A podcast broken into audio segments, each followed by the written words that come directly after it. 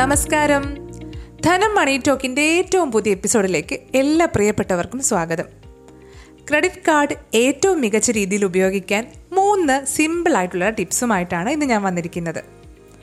നമുക്കറിയാം നമുക്ക് നിത്യജീവിതത്തിൽ ക്രെഡിറ്റ് കാർഡ് വളരെ ഉപകാരപ്പെടുന്ന ഒരു കാര്യമാണ്. എന്നാൽ സൂക്ഷിച്ച് ചെലവഴിച്ചില്ലെങ്കിൽ ക്രെഡിറ്റ് കാർഡ് വലിയൊരു കടക്കെണി തന്നെ നമുക്ക് സമ്മാനിക്കും. അതിനാൽ വളരെ സൂക്ഷിച്ച് ബുദ്ധിപരമായി ഉപയോഗിക്കേണ്ട കാര്യമാണ് ക്രെഡിറ്റ് കാർഡ്. അതിനായുള്ള മൂന്ന് ടിപ്സാണ് ഇനി പറയുന്നത്. ഇന്നത്തെ ധനം മണി ടോക്കിലേക്ക് കടക്കും മുൻപ് ഒരു കാര്യം ഓർമ്മിപ്പിച്ചു കൊള്ളട്ടെ. നമ്മുടെ ധനം പോഡ്കാസ്റ്റുകൾ ഇപ്പോൾ ധനം ഓൺലൈൻ ഡോട്ട് കോമിൽ മാത്രമല്ലെന്നറിയാമല്ലോ. Google podcast Apple podcast Spotify Gaana Jio Saavn എന്നിവയിലെല്ലാം ധനം പോഡ്കാസ്റ്റുകൾ കേൾക്കാവുന്നതാണ്. തീർച്ചയായും കേൾക്കുക ഷെയർ ചെയ്യുക. ഇന്നത്തെ ക്രെഡിറ്റ് കാർഡ് സ്പെഷ്യൽ പോഡ്കാസ്റ്റിലേക്ക് കടക്കാം. ആദ്യത്തെ പോയിന്റ് തന്നെ പറയാം.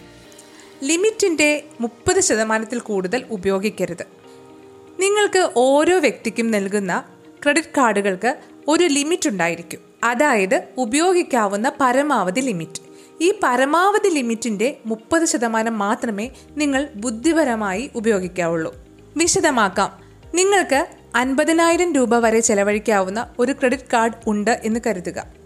എല്ലാ മാസവും നിങ്ങൾ നാൽപ്പതിനായിരം രൂപ വരെ ഉപയോഗിക്കുകയും കൃത്യമായി ആ തുക തിരിച്ചടയ്ക്കുകയും ചെയ്യുന്നുവെന്ന് കരുതുക. എന്നിരുന്നാലും നിങ്ങളുടെ ക്രെഡിറ്റ് സ്കോറിനെ ഇത് മോശമായി ബാധിക്കും. കാരണം നിങ്ങൾ നിശ്ചിത പരിധിയുടെ കൂടുതൽ ഉപയോഗിക്കുന്നു എന്നാണ് അതിന്റെ അർത്ഥം. നിങ്ങളുടെ മൊത്തം ക്രെഡിറ്റ് പരിധിയുടെ ഏകദേശം എൺപത് ശതമാനമാണ് നിങ്ങൾ ഇത്തരത്തിൽ ഉപയോഗിക്കുന്നത്.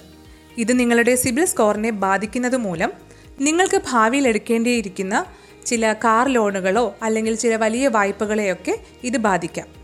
രണ്ടാമത്തെ കാര്യം ഒരു മണ്ടത്തരമാണെന്ന് നിങ്ങൾക്ക് തോന്നും പക്ഷെ ചിലരൊക്കെ ചെയ്യുന്നതാണ്.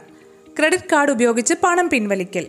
ക്രെഡിറ്റ് കാർഡ് ഉപയോഗിച്ച് എ ടി എമ്മിൽ നിന്ന് ഒരിക്കലും പണം പിൻവലിക്കരുത്. ഇത് എളുപ്പമാണെന്ന് തോന്നുമെങ്കിലും യഥാർത്ഥത്തിൽ ഇത് നിങ്ങളുടെ ചെലവ് വർദ്ധിപ്പിക്കും. കാരണം പിൻവലിച്ച ആദ്യ ദിവസം മുതൽ നിങ്ങളിൽ നിന്ന് പ്രതിമാസം ഏകദേശം രണ്ടര മുതൽ മൂന്നര ശതമാനം പലിശ വരെ ഈ തുകയ്ക്ക് ഈടാക്കും. അതായത് പ്രതിവർഷം നാൽപ്പത് ശതമാനമൊക്കെയാണ് പലിശ ഈടാക്കുന്നത്. പിന്നീട് പണം തിരിച്ചടയ്ക്കുന്നതിന് നന്നായി ബുദ്ധിമുട്ടേണ്ടി വരും. അടുത്തത് പലിശ മാത്രം അടച്ചടച്ച് മുന്നോട്ട് പോകുന്നതാണ്. പലരും ചെയ്യുന്ന ഒരു കാര്യമാണ് മിനിമം തുക അല്ലെങ്കിൽ പലിശ മാത്രം അടച്ച് ക്രെഡിറ്റ് കാർഡിന്റെ കടമില്ലാതെ മുന്നോട്ട് പോകുന്നത്. ഇത് നിങ്ങൾക്ക് തൽക്കാല ആശ്വാസം മാത്രമാണ് നൽകുക.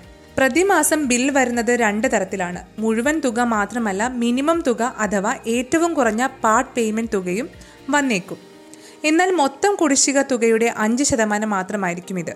മിനിമം ബിൽ തുക കാണുമ്പോൾ ഉപയോക്താവ് സന്തോഷിച്ചേക്കാം. എന്നാൽ ഏറ്റവും വലിയ അപകടം ഇവിടെയാണ്. കയ്യിൽ പണമില്ലെങ്കിൽ പലരും ലേറ്റ് പേയ്മെന്റ് ഫീസ് ഒഴിവാക്കാൻ ഏറ്റവും കുറഞ്ഞ തുക അടയ്ക്കുന്നു.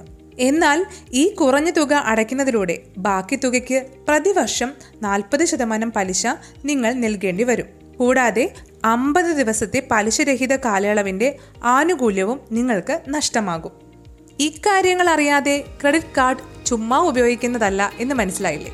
അപ്പോൾ ഇനി മുതൽ ക്രെഡിറ്റ് കാർഡ് ഉപയോഗിക്കുമ്പോൾ അല്പം ശ്രദ്ധ വെച്ചോളൂ. ഇതോടെ ഇന്നത്തെ ധനമണി ടോക്ക് അവസാനിക്കുകയാണ്. ധനമണി ടോക്കിനെ കുറിച്ചുള്ള നിങ്ങളുടെ വിലപ്പെട്ട അഭിപ്രായങ്ങൾ ഞങ്ങളെ അറിയിക്കുക. ഷെയർ ചെയ്യാനും മറക്കരുത്. This is Rakhi Parvathi signing off നന്ദി.